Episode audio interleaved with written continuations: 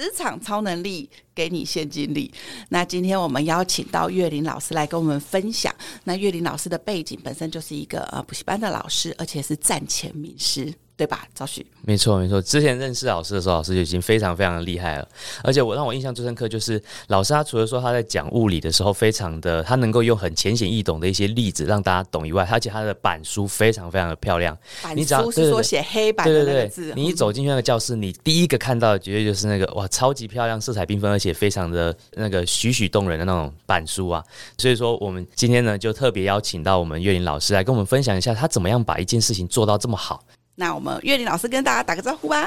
Hello，大家好，我是岳林老师。老师好，真的很高兴可以跟老师在这边，这样我们可以就是跟我们分享一些你对于自己现在在做这些事情自己的一些想法。那当然，因为你也会看到很多的学生嘛，对，那一定会对于一些学生，就是说目前你会会发现很多学生可能很迷惘啦，或者说不知道干嘛啦，因为他们接下来其实高中生很快就要进入大学，就会基本上差不多就要跟社会接轨了，他们可能就要。有很多工作要去做一些事情了。老师，我刚刚提到，老师你的板书超级无敌漂亮。那我想问说，老师是呃天生就是这么画画画就这么漂亮，还是说你是有刻意去练习过的？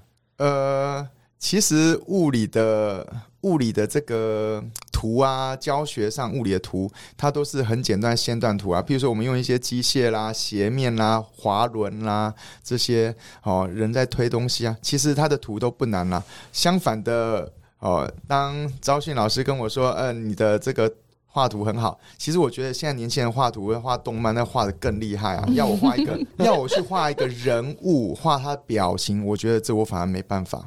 但是简单的一些那些物理的图像，那其实是简单的。那拉回来，我觉得这也这也感谢我以前的学习过程了，不管是我的父母，或是我以前教学我的老师，那。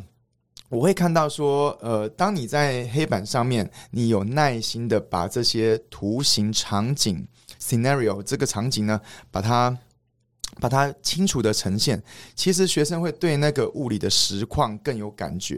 然后你这时候再套入这个数学的计算中，他比较能够容易理解。那所以呢，我再加上这有时候是一个做事的，我觉得这又回到就是哎一个态度的问题。你想不想把这事情做好？那想把这个事情做好，那你就会以老师来讲，你不是你的备课不是只看课程内容，你也要去想，我今天这堂课呢，我在黑板，我从头到尾我应该想要怎么写，怎么去陈述我想传达给学生的内容。那所以呢，你就会连板书一起想，我会写什么东西，然后我会先讲什么东西，然后下一步要讲什么东西，好让坐在台下第一次学这个东西的学生，他是从零到有的，他能听不听不听得懂？因为我们一般老师有时候容易犯的错误就是，我们觉得这个应该你就懂了吧，但其实学生不一定他能够懂啊，所以你要反思，我如果是坐在台下的人，我听这样讲，我真的能够懂吗？所以我会去反思这件事情，然后去去试着让学生能够理解我在讲什么东西。那所以老师等于说，就算说你已经教了非常非常多年了，你还是会在每一堂课你都会去思考说，全部整个流程我整全部要讲哪些东西吗？大致当然教书越多年，你一些细项你不用想的太多，但是每年其实都会有不同的心得。嗯。那每年都也会有一些学生给你一些反馈，哎，原来你会这样想，原来这个题目你不懂的原因是这样子哦，自己以前没有想过，原来这样会让学生不懂这样，所以每年也都有不同的心得，然后会做一些调整，然后你会把它记下来，作为明年的参考等等。那我们上课学补习班也都会录影录音嘛。所以有时候呢，我们也会跟补习班就是开个权限，然后自己上去看一下。哎，我去年教这边，我大概怎么讲的？然后这讲讲的，我连我自己都觉得好，我可以再调整，我不满意。那所以其实我们老师大致上都会做这方面的调整嘛。我相我相信有心的老师应该都会做这样事情。那我想要请问老师哦，像老师就是建中，然后台大，这俨然就是人生胜利组。我记得我念大学的时候，物理啊，三十六分，我们小白老师还好开根号乘以十，我才能够六十分，刚好及格。如果对于我就是学习不好的人，那我应该要怎么样去面对我的人生啊？或者是我应该用什么样的态度来解决这些？我觉得我就是不是人生胜利组，我所遇到的问题就是很多，那我应该要怎么样去面对我的人生呢？呃，其实我觉得真的就是顺着自己的内心的一些呐喊。我觉得第一个孩子，呃，一定要去寻找说自己真的喜欢什么，但这个喜欢有时候它是一个长期的探索，而且它可能会随时间变动的。那但是不要被成绩拉着走了。我觉得应该这么说，就是就是你越想把试考好。然后你就会整天汲汲营在考卷右上角那个分数，所以你读书是痛苦的。对。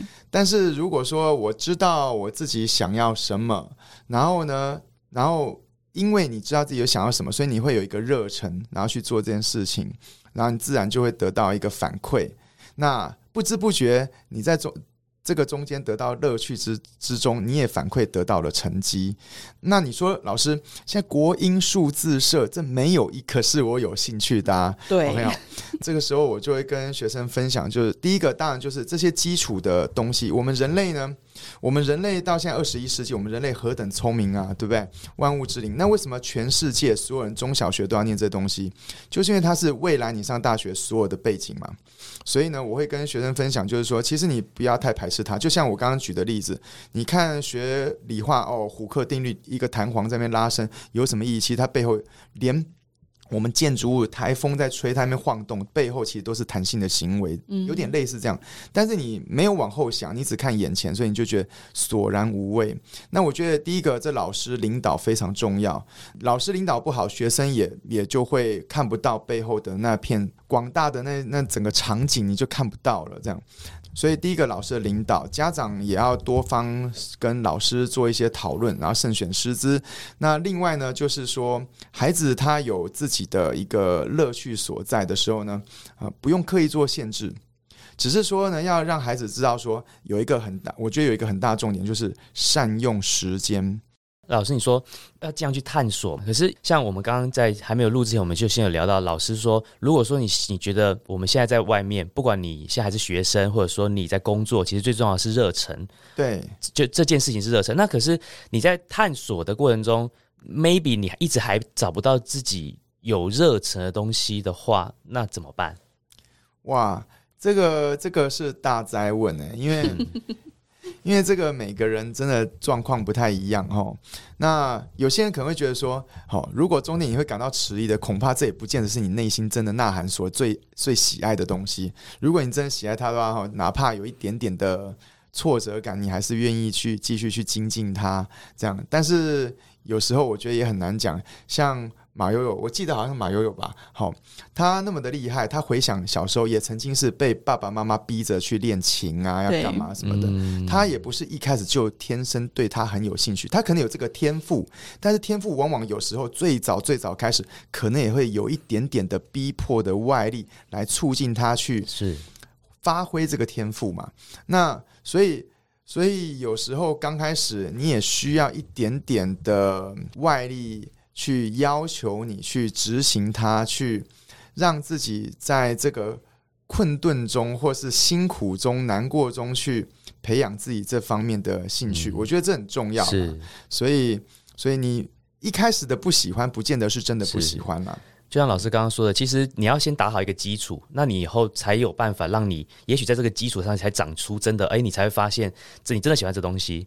对，因为你有成就感了嘛，嗯，你有成就感，你自然就会开始觉得，哎，我好像觉得这个我蛮喜欢的，因为在这这上面，你会得到你所你所想要的一些效果，不管是受到旁人的一个。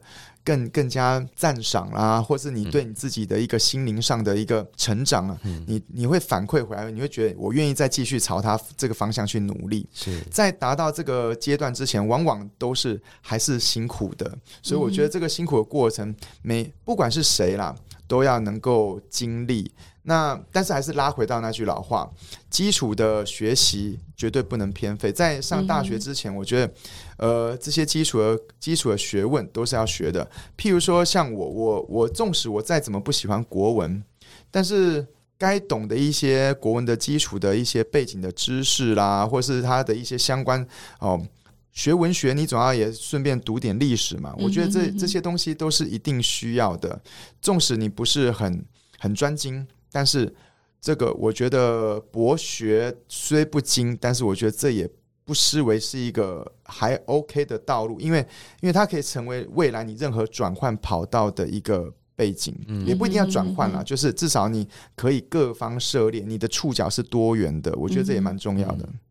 像老师刚刚提到说，你热忱其实是建立在你还是要把眼光看稍微远一点点，你绝对不能说哦，因为我感觉好像我没兴趣，所以我就啊，我就我就算了，我就不要去学它。你一定还是要付出一个辛苦的一个过程，你才会真正知道自己是不是适合这东西。那就算不适合，其实你也有打下了一定的基本的一些基础。你以后呃，也许之后当你真的找到你喜欢的东西之后，它又可以再连接在一起，它可成为你算是继续往前走的一种底气。对。那但是，所以拉回来，我觉得最重要就是时间的规划。嗯，哎，时间规划真的很重要。每个人都二十四小时嘛，那你怎么有办法做好？哦，我又我又可以读好书，然后我又可以发展出这个其他的我的相关兴趣，然后社团等等。所以呢，我觉得时间规划非常重要。所以呢，呃，你就要懂得帮自己做好时间表啊。你内心有你自己的时间表。像我们在看高中生或大学生，很多人都是这样啊。譬如说，小学、小学、国中成绩很好，到高中，哎，好像走下坡；到大学又不行了。嗯，其实我我我拉回来看，我会觉得就是它的根本原因就是时间规划。国高中国中呢？哦，因为有家庭别人安排，嗯，有联络部，所以老师每天都在帮你告诉你说：“哦，今天上课进度到哪哦？明天要考什么？后天要考什么？各科有小老师哦，怎样怎样吧？那因为你可能小时候还愿意接受这样安排，所以你按表操课，所以你就会有不错的表现。但是呢，到了高中，到了大学，开始联络部这种东西就不见了。那所以呢，你的时间规划就变得杂乱无章。你想到什么就做什么，加上平常都会人性嘛，人性就会想拖延嘛。那所以你都是先看眼前轻松的东西，那等到真正要真正重要的事情哦，哇，迫在眉梢了，你才急着去匆匆忙忙去做，所以自然你什么事都做不好，书也读不好，你提不起劲，提不起劲就更不想读，所以掉入一个恶性循环。那其他的东西也是一样，然后所以我觉得。所有根本原因就是时间的规划。只要时间的规划得以善用这些网络的资源，我相信吼书也可以读得好，社团也可以玩得快乐，然后你的兴趣也可以得以培养。所以我觉得，我觉得家长带着孩子从小，我觉得最重要、最重要的。呃，不是什么赢在起跑点，然后要去先学什么东西。我觉得最重要是你要带领他，就是怎么规划时间。嗯哼哼，我觉得这个是最根本的原因。对，是。那所以老师，像你平常你规划时间，你都会怎么做呢？例如说，你每一个礼拜帮自己规划下个礼拜的事情，还是可不可以可以稍微跟我们简单跟我们分享一下你的时间规划？我自己就会去想长程、中程、近程的一些东西，但但但是这个不是死的，它有时候会随着时间会有一些变动。但是至少说你会有一个大方向，呃，譬如说就以我教补习班来讲好了哈，我自己呢，我自己以前是念这个生物工程、土木工程嘛，毕竟也不是所谓的物理系嘛，但是我自己教数学、教物理啊，那我自己就会觉得说，哎，那我我自己物理方面也要精进啊，嗯，那虽然教中学不用到很深的物理，但是我。大学研究所以上物理的东西，我就开始自学，开始念书，然后后来呢，又到师大，然后我继续把这个物理的研究所硕士，把这个学位拿下来。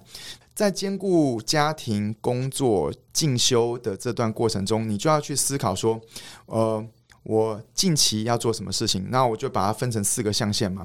那横轴就是重要性，纵轴就是急迫性。我想这很多管理的书籍也都会提到这个东西。我们要。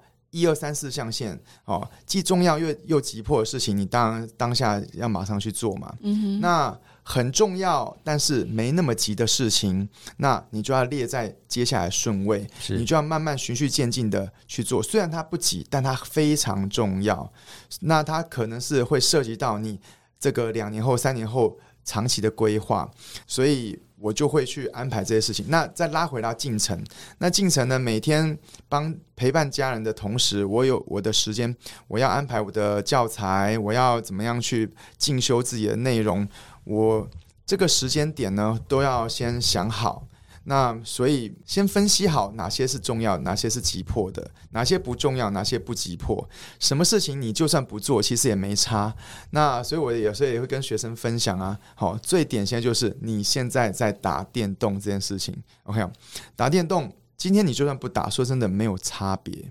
OK，所以你每天都在忙着一堆没有差别、对未来没差别的事情，这样 OK。当然了，哦，有些人觉得说打电动是一个舒压，所以我觉得适当的舒压 OK，但是你不要完全就在里面，因为它只是让你日后哇惨了，我真的要断考了，然后然后我才断考前一周那边没日没夜读书这样，然后催眠自己我好用功我好用功，其实其实你那个不叫用功，你那个是混。断考前的用功那种反而是一个混的表现，我都会跟学生这样讲。是对，所以读书是靠平常。那只要你平常一点一滴的把时间规划好，你就可以各种事情都做好。所以你要分好这个近程、中程、远程。所以有时候我也会跟学生分享啊，现在你。你可以想着三年之后你想要变成什么样子哦。打个比方啊，对高中生来讲，最近程的目标就是考好大学嘛。嗯，那考好大学，你可以先思考一下，你上网去各大学的网页看一下，好，它有哪些学院，有哪些科系。或许你对这科系不是很了解，你也可以点进去看啊。他现在这个科系呢，目前这些教授们大概都在做哪些前沿的研究，然后他的毕业生这几年都在做什么。虽然你不见得完全的了解细项，但那你可以反问自己：这个东西你有没有兴趣？或许谈不上兴趣，那你排不排斥？那只要你不排斥，或许它可以成为你未来志愿的一个待选的一个科系。你列出你。待选科系三个、五个这样子，那接下来这三个、五个，你从高一开始，你就可以开始探索啊。好，这个这三五个科系里面，它需要哪些背景，或是它寒暑假有营队，你可以去考虑去参加，更加了解它。OK，那我觉得这都是这都是很重要的，总比你每天浑浑噩噩那边打电动要好。嗯，那。所以呢，你可以多去看这些东西，然后从高一开始，甚至国中开始，你就适度的开始去帮助自己去接触它、熟悉它，然后你就可以某程度上也在做这相关的准备。毕竟中间你要做一些学习历程的报告啦，好，你涉及的主题，你就可以朝这方向去去做研究、去做探索。那总好过哇！你最后考完试了，才因为所谓的分数落点去选了一个你可能都不太熟悉的科系来得好，这样子。嗯嗯对，我觉得这个也都是一个学习的过程。那如果能够早一点知道这个，那你准备的方向就会更加精准。是，我觉得这蛮重要的。我觉得说真的，像刚刚老师分享这些，其实除除了现在还在念书的同学以外，我觉得就算说你已经到了职场上，也是一样的道理。你还是要时时去思考，说到底自己哪些对于自己未来是比较重要的，然后你应该要去把时间分配在什么上面，然后要多方的去探索。因为其实像对我来说，我以前就是。不太爱念书，就是因为以前就是老师就是就是叫你背，然后叫你拿下当下成绩，然后你就觉得这个东西很无聊，你就搞，你就你那时候看不到这个东西它真正的意义是什么。其实像老师今天分享才知道，其实这些东西它都是为了以后所有更远的未来在做一个基础的奠定而已。对，而且而且我觉得态度也很重要啦。就是拉回来讲，就像我记得我以前看过一本书。他好像就是那个严长寿先生、雅都立志他们的那个，好像是一个总经理阶的，甚至更高阶的一个主管。我记得他姓苏，但是我有点忘。苏国尧。哦哦，苏国尧，对对对对。那他有一本书啦，他就是介绍他以前他最早最早刚进这个严长寿先生的这个饭店，他最早也是一个好像是类类似最。基层的员工像接待的相关的一些工作这样，但他就会去观察每个这个客人啊，他的他入住的一些习惯啦，或者什么，他重视饭店里面所有的细节，把这个服务做到非常非常好。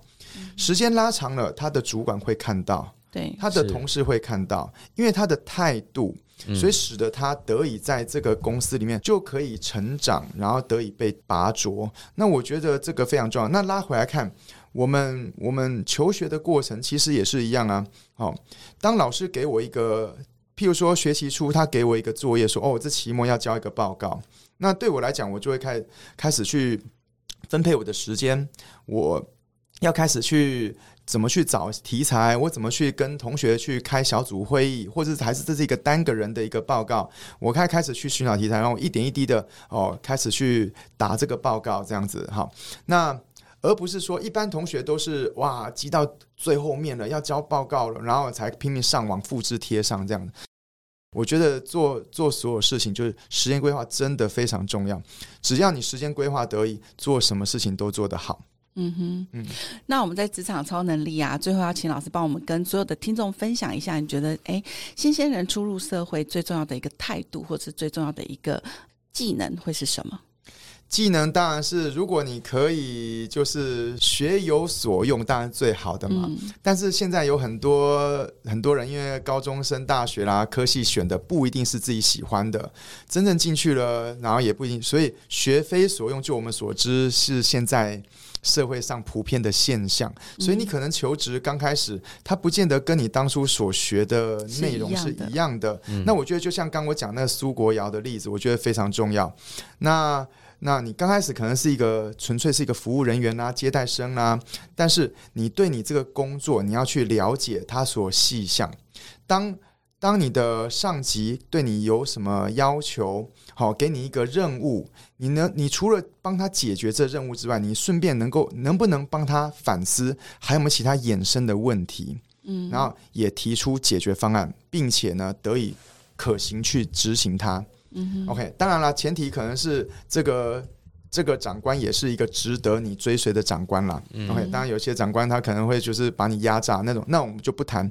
但拉回来就是你的重点就是说你的热程度。你要对你这个工作要有所投入。我记得最早，诶，我我也学到一课，有一个我最早在我二十几年前在士林国中的一个补习班哈，那那那个补习班的班主任哈，就士林国中一个小巷子里面那个班主任，一个姓李的班主任，他就跟我说啊，就是说这个创造被利用的价值。嗯，我们听到创造被利用的价值，对我们听到被利用，利用好像是一个负面的词，嗯但其实，其实当你创造你被利用的价值，你的这个被取代性就是非常非常低的，嗯，所以你自然而然就会在这样的一个职场上呢，好、得以越来越高升。嗯所以我觉得，我觉得这个这个苏国尧先生的例子，我觉得这是也是非常重要的。他能够成为一个接待人员，然后最后成为这么大一间公司的高阶主管、总经理，甚至更高阶，这样，